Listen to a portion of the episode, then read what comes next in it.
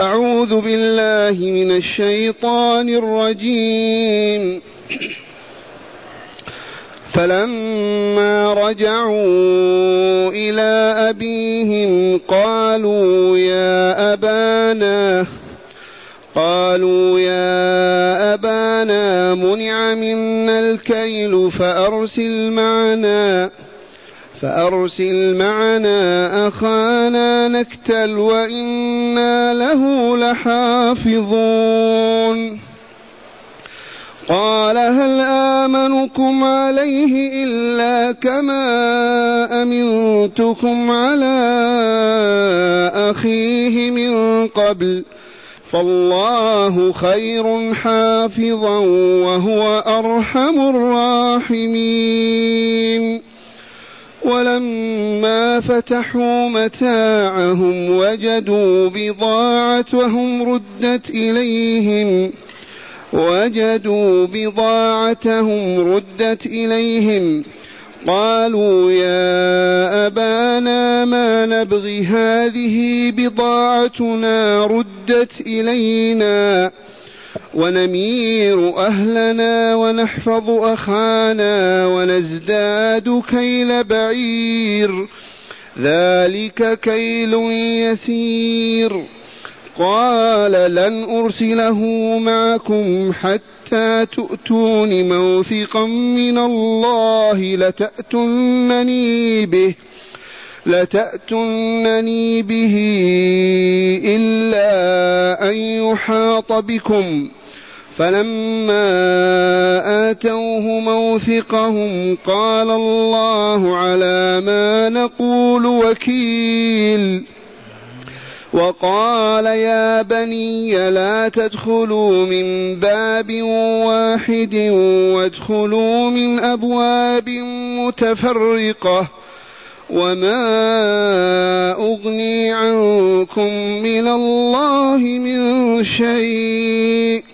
إن الحكم إلا لله عليه توكلت وعليه فليتوكل المتوكلون. أحسنت. معاشر المستمعين والمستمعات من المؤمنين والمؤمنات. قول ربنا جل ذكره فلما رجعوا إلى أبيهم من هم الذين ذهبوا عن أبيهم ورجعوا إليه؟ إنهم إخوة يوسف. إنهم إخوة يوسف العشرة رجال. فلما رجعوا أي من ديار مصر إلى أرض كنعان حيث بالأمس كانوا في مصر تجار يطلبون الزرع والحب ووصلوا إلى ديارهم بأرض كنعان. لما وصلوا قالوا يا أبانا منع منا الكيل. لقد أخبرهم بهذا يوسف عليه السلام. فلا كيل لكم عندي ولا تقربوني. إن لم تاتوني بأخيكم بنيامين الذي يحبه والد حبا جما وأنا أرغب في أن أراه لأعرف أسباب هذا الحب. إن لم تأتوني به فلا كيل لكم عندي ولا تقربون. لا أبيعكم الحب والزرع ولا أسمح لكم بالقرب مني. فلما رجعوا إلى أبيهم قالوا يا أبانا منع منا الكيل إذا فأرسل معنا أخانا. من أخوهم هذا؟ بنيامين. أخوهم بنيامين وهو شقيق يوسف عليه السلام الكريم الكريم. أمهما واحدة وأبوهما واحد. فلا كيل لكم عندي. نعم. قالوا يا أبانا منع من الكيل فأرسل معنا أخانا نكتل. مجزوم هذا لأنه في جواب الشرط أرسل نكتل والأصل نكتال من الكيل والاكتيال. إذ وعدهم إذا جاءوا بأخيهم يبيع لهم الزرع. وإنا له لحافظون. أي والله إننا لحافظون لبنيامين. لا يمسه سوء حتى يعود إليك. وقالوا مؤكدين هذا الخبر وإنا له لحافظون لما في نفوسهم من أنهم ما حفظوا يوسف. لما أعطاهم إياه وسمح لهم بالذهاب به إلى البر للصحراء فعلوا به ما فعلوا باعوه بعد أن ألقوه في غيابة الجب. الآن هم واعون وبصراء. فقالوا وإنا له لحافظون. فبما أجابهم يوسف عليه السلام بقوله هل آمن هل آمنكم على ما عليه لا كما أمنتكم على أخيه من قبل؟ هل آمنكم؟ عليه إلا كما أمنتكم على أخيه من قبل. أي ما آمنكم عليه إلا كما أمنتكم على أخيه من قبل. ما عندي أكثر من هذا. فوضت أمري إلى الله ووهبتكم إياه وفعلتم ما فعلتم. والآن هذا الذي يقول هل آمنكم عليه إلا كما أمنتكم على أخيه من قبل؟ يوسف يعني وهو الملك الآن. وبين يديه. فالله خير حافظا وفي قراءة نافع سبية فالله خير حفظا وهو أرحم الراحمين. فالله خير حافظا فالله خير حفظا وهو أرحم الراحمين. هو الذي يحفظ ويتولى. إذا ولما فرغوا من الحديث وكأنهم ابتدأوا بالدعوة إلى أن يرسل معهم أخاهم مشغولين عن تجارتهم وأموالهم فلما فرغوا ورضي الوالد بأن يعطيهم بنيامين فتحوا بضاعتهم. ولما فتحوا متاعهم وجدوا بضاعتهم ردت إليهم. لما فتحوا تلك القرائر والزنابيل الأكياس وجدوا دراهمهم ودنانيرهم موجودة فيها. بالأمس يوسف قال لفتيانه اجعلوا بضاعتهم في رحالهم لعلهم يرجعون لهذه العلة. فلما فرغوا من الحديث مع والدهم حديث كانوا في سفر وفي تعب وكانوا يرغبون في أن يعطيهم أخاهم في المستقبل يذهبوا به فتحوا بضاعة متاعهم وجدوا بضاعتهم ردت إليهم. وعرفنا بالأمس لما يوسف ردها إليهم حتى يرجعوا يقينا لأنهم لا يأكلون الحرام. فإذا وجدوا الدراهم في أكياسهم رجعوا بها ولم يستطيعوا أن يأكلوها. ردوا المال إلى صاحبه. إذا ولما فتحوا متاعهم وجدوا بضاعتهم ردت إليهم قالوا يا أبانا ما نبغي بعد هذا. هذه بضاعتنا ردت إلينا ما عندنا شيء نطلبه بعد هذا أبدا. لا بد إذا من الرجوع إلى مصر للكيل والاكتيال وبالذهاب إلى أخينا حتى نكتل معه ونأتي بكيل زايد. ما نبغي أي شيء نبغيه هذه بضاعة ردت إلينا. شيئا أول وثانيا ونمير أهلنا ونمير من الميرة. يعني ناتي ببعير حادي عشر كانوا عشرة يصبحون أحد عشر. ونحفظ أخانا من أن يمسه سوء ونزداد كيل بعير. كانوا عشرة إذا مشى معه بنيامين يصبحون أحد عشر ونزداد كيل بعير. ذلك كيل على كذلك كيل يسير. ما هو بكبير.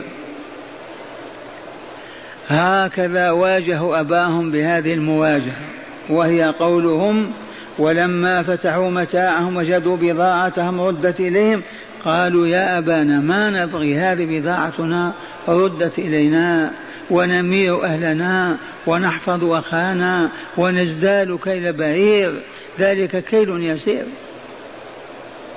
أجابهم يعقوب عليه السلام. أجابهم يعقوب والدهم عليهم جميعا ألف سلام وسلام.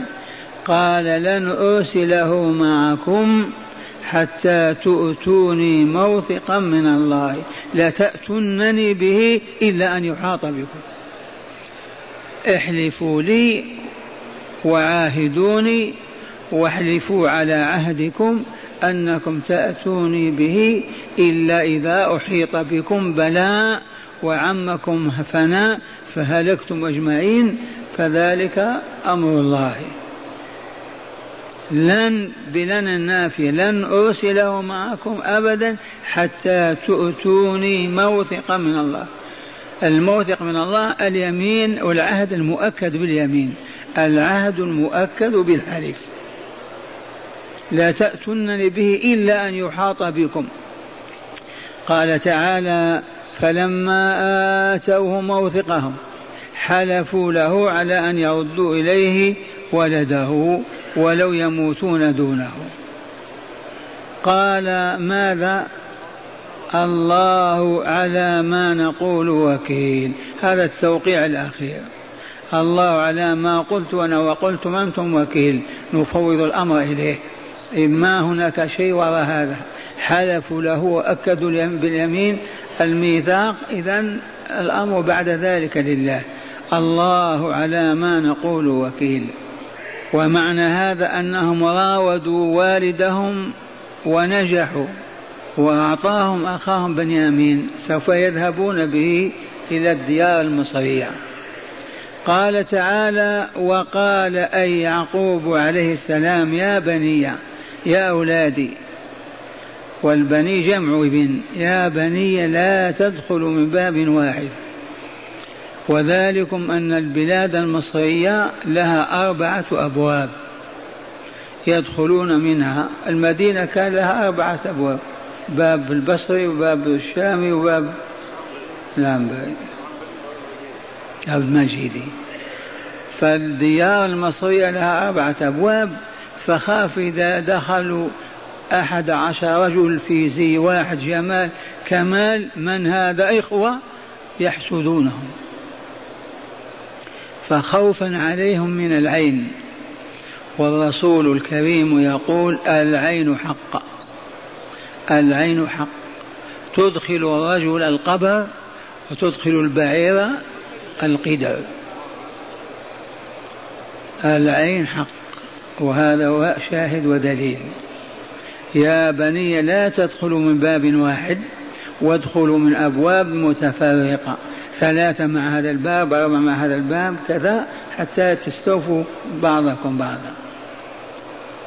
وما أغني عنكم من الله من شيء. كوني نصحت لكم بأن لا تدخلوا مجتمعين مخافة العين والحسد ليس معنى هذا أنني أملك مع الله شيئا. الأمر لله عز وجل لا ما أغني عنكم من الله شيئا. بمعنى تبقى قلوبنا مرتبطة بالله. من شاء نجاه ومن شاء أهلكه. من شاء أعطاه ومن شاء منعه. نأخذ بالأسباب فقط والأمر إلى الله. وما أغني عنكم من الله من شيء وقرر ذلك بقوله أين الحكم إلا لله. أي ما الحكم بالمنع والعطاء والنفع والضر إلا لله عز وجل. نحن نأكل نأخذ بالأسباب فقط. نأكل لنشبع قد لا نشبع. نتحاشى السم حتى لا نموت قد نموت. وهكذا. إذ الحكم الحق لله عز وجل. عليه توكلت وعليه فليتوكل المتوكلون. ذي كلمات يعقوب الرسول عليه السلام. ما هي؟ إن الحكم إلا لله وحده لا يشارك في أحد. الحكم بماذا؟ بالعطاء والمنع بالضر والنفع بالإحياء وبالإماتة بأن يردهم سالمين أو يهلكون في الطريق. إن الحكم إلا لله عليه وحده لا على سواه توكلت أي اعتمدت وفوضت أمر إليه وعليه جل جلاله فليتوكل المؤمنون المتوكلون. من أراد أن يتوكل على أحد فعليه بالله عز وجل إذ هو الذي يكفي من توكل عليه. أسمعكم الآيات مرة أخرى. فلما رجعوا إلى أبيهم قالوا يا أبانا منع من الكيل فأرسل معنا أخانا نكتل وإنا له لحافظون. أي لمن؟ لأخينا. هذه المراودة وإلا لا؟ قالوا سنراود عنه أباه وإنا لفاعلون. فأرسل معنا أخانا نكتل ما هو أخوهم اسمه بنيامين. لا تفهم النكتل هو أخوهم. هذا جواب الشرط. فأرسل معنا أخانا. إن ترسل معنا أخانا نكتل. أي نكل الحب؟ وإنا له لحافظون. وعد هذا. وعدوه قال هل آمنكم عليه إلا كما أمنتكم على أخيه من قبل؟ ما هناك إلا هذا كما أمنتكم على أخيه يوسف من قبل آمنكم كذلك على بنيامين. ما عندي أكثر من هذا. إذا فالله خير حافظا وهو أرحم الراحمين. فالله خير حفظا وهو أرحم الراحمين. ولما فتحوا متاعهم وجدوا بضاعتهم ردت إليهم. قالوا يا أبانا ما نبغي ماذا نطلب الآن هذه بضاعتنا ردت إلينا ونمير أهلنا ونحفظ أخانا ونزداد كيل بعير. ذلك كيل يسير. أعلنوها مفرحين لأبيهم وفارحين في أنفسهم. إذا قال أي يعقوب عليه السلام لأولاده قال لن أرسله معكم أي لن أرسل معكم بنيامين لتذهبوا به إلى مصر إلى يوسف ملك مصر حيث طلب منكم ذلك. لن أرسله معكم حتى تؤتوني موثقا من الله لتأتونني به إلا أن يحاط بكم. لا بد وأن تعاهدوني عهدا تحلفون عليه بالله أنكم تردون إلي ولدي. ولا تمسوه ولا يمسه سوء إلا إذا كان قضاء الله وقدره بوفاته أو كذا فلا فلا شيء بعد ذلك. إذا أحيط بكم جماعة من اللصوص أو سيل جرفكم أو مرض اجتاحكم هذا الأمر لله. فلما آتوه موثقهم حلفوا له وأكدوا. قال الله على ما نقول وكيل هذا الإمضاء الأخير. ثم قال لهم يا بني أنصح لكم. هذه رحمة الأبوة تتجلى في هذا الموقف. لا تدخلوا من باب واحد. أي لا تدخلوا ديار مصر لما وصلتم إليها من باب واحد وادخلوا من أبواب متفرقة. لماذا حتى لا يحسدوا فيهلكوا؟ وما أغني عنكم من الله من شيء إن الحكم إلا لله. عليه توكلت وعليه وحده فليتوكل المؤمنون المتوكلون. وعليه فليتوكل المتوكلون. فلنستمع إلى الآيات مشروحة في الكتاب مبينة. ما زال السياق الكريم في الحديث عن يوسف وإخوته. قال تعالى مخبرا عن رجوع إخوته يوسف. عن رجوع إخوة يوسف من مصر إلى أرض كنعان أي فلسطين. فلما رجعوا إلى أبيهم أي يعقوب عليه السلام قالوا يا أبانا منع منا الكيل. أي منع منا ملك مصر الكيل. إلا أن نأتي بأخينا بنيامين. فأرسل معنا أخانا نكتل وإنا له لحافظون. لحافظون أن يناله مكروهم بحال من الأحوال. فأجابهم يعقوب عليه السلام بما أخبر تعالى عنه بقوله قال هل آمنكم عليه؟ أي ما آمنكم عليه إلا كما أمنتكم على أخيه من قبل. يعني يوسف لما ذهبوا به إلى البادية. فالله خير حافظا وهو أرحم الراحمين. جرى هذا الحديث بينهم عند وصولهم وقبل فتح أمتعتهم. وأما بعد فتحها فقد قالوا ما أخبر تعالى به في قوله ولما فتحوا متاعهم وجدوا بضاعتهم أي دراهمهم ردت إليهم. قالوا يا أبانا ما نبغي؟ هذه بضاعتنا ردت إلينا. أي فأرسل معنا أخانا نذهب به إلى مصر. ونمير أهلنا ونحفظ أخانا ونزداد كيل بعير. ذلك كيل يسير. في هذه السنوات الصعبة في هذه السنوات الصعبة سنوات القحط والجدب للجدب العام في البلاد. فأجابهم يعقوب بما قال تعالى عنه قال لن أرسله معكم حتى تؤتوني موثقا من الله. أي حتى تعطوني عهدا مؤكدا باليمين على أن على أن تأتوني به. لا تأتونني به إلا أن يحاط بكم بعد إلا أن يحاط بكم بعدو ونحوه فتهلكوا جميعا. فأعطوه ما طلب منهم من عهد وميثاق. قال تعالى فلما آتوه موثقهم قال الله على ما نقول وكيل. أي شهيد علي وعليكم. أي فشهد الله تعالى على عهدهم. ولما أرادوا السفر إلى مصر حملته العاطفة الأبوية والرحمة الإيمانية على أن قال لهم ما أخبر تعالى عنه وقال يا بني لا تدخلوا من باب واحد وادخلوا من أبواب متفرقة. أي لا تدخلوا وأنتم أحد عشر رجلا من باب واحد فتسرع إليكم العين.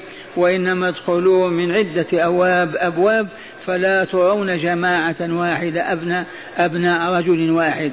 فلا تصيبكم عين الحاسدين. ثم قال وما أغني عنكم من الله من شيء وهو كذلك. إن الحكم إلا لله فلما شاء كان فما كان فما شاء كان وما لم يشأ لم يكن عليه توكلت أي فوضت أمري إليه وعليه فليتوكل المتوكلون أي فليفوض إليه المتوكلون أمرهم لأنه الكافي ولا كافي على الحقيقة إلا هو عز جاره وعظم سلطانه. هنا مسألة تأملوها خذوها. أولا علمتم أن يعقوب النبي الرسول خاف على أولاده من العين وإلا لا؟ وعلمنا كل المؤمنين أن العين حق وإلا لا؟ وأن الرسول حذر منها واستعاذ بالله منها. إذا فلنذكر هذه اللطيفة. قال في هذه الآية دليل على ما يلي. أولا على التحرز من العين. يجب على المؤمنين أن يتحرزوا من العين عين المعيان الحسود. والعين حق لحديث إن العين لتدخل الرجل القبر والجمل القدر. ولتعوذ الرسول منها في غير ما حديث من الأحاديث. ثانيا على المسلم خذوا هذا للعمل به. عجبه شيء أن يبرك. إذا نظرت إلى شيء من سيارة إلى طيارة من قدر إلى نعل من إنسان إلى حيوان وأعجبك يجب أن تبرك بأن تقول فسبحان تبارك الله أحسن الخالقين اللهم بارك فيه أو فيها أو فيهم أو في هذه. تبارك الله أحسن الخالقين. اللهم بارك في هذا أو في هذه. أقول إذا أعجبك شيء من الناس من الحيوان من الأشياء المادية وأعجبتك انتبه. في هذه الحال يجب أن تفزع إلى الله فتقول تبارك الله أحسن الخالقين. تبارك الله أحسن الخالقين. اللهم بارك فيه أو فيها أو فيهم. قال على المسلم إن أعجبه شيء أن يبرك لقول الرسول صلى الله عليه وسلم ألا باركت؟ قاله لرجل نظر إلى آخر وأصابه بعينه كاد يهلكه كاد يموت. فقال له ألا باركت؟ لما ما باركت؟ هل لا بركت ماذا يبرك كيف يقول؟ تبارك الله أحسن الخالقين. اللهم بارك فيه أو فيها أو فيهم بحسب الواقع. ألا باركت والتبريك أن يقول العبد تبارك الله أحسن الخالقين. تبارك الله أحسن الخالقين. اللهم بارك فيه. اللهم بارك فيه أي في ذلك الشيء الذي أعجبك. وتحصنت بالله عز وجل بقولك تبارك الله أحسن الخالقين. اللهم بارك فيه. ثالثا إذا أصاب العبد بعينه إذا أصاب العبد بعينه لأنه لم يبارك فإنه يؤمر بالاغتسال ويجبر عليه. إذا عبد نظر إلى آخر وما بارك وأصابه بعينه جاءته الحمى أو كذا يجب أن يغتسل يغسل يديه وجهه ابطيه تحت ركبتيه رجليه ويرش به المريض فجأة. بهذا قضى رسول الله صلى الله عليه وسلم. وبهذا أمر رسول الله صلى الله عليه وسلم وفعل بين يديه.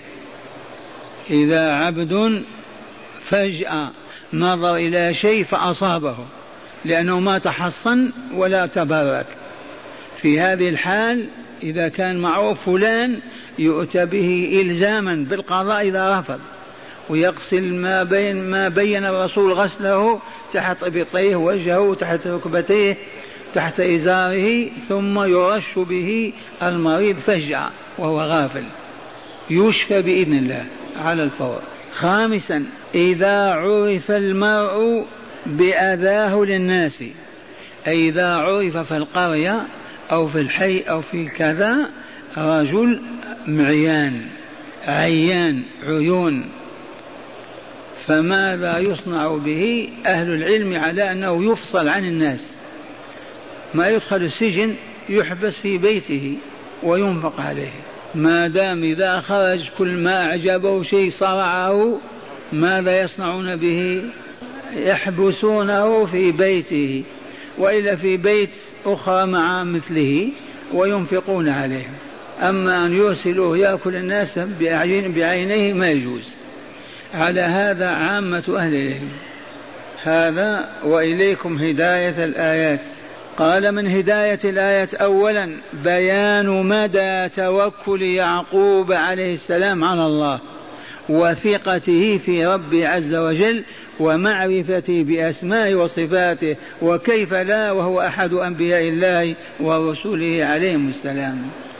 توكل وإلا لا أخذوا يوسف وتاهوا به وباعوه وحصل ومع هذا لما لما حن إلى يوسف ما استطاع أن يسرح قال ممكن هذا هو.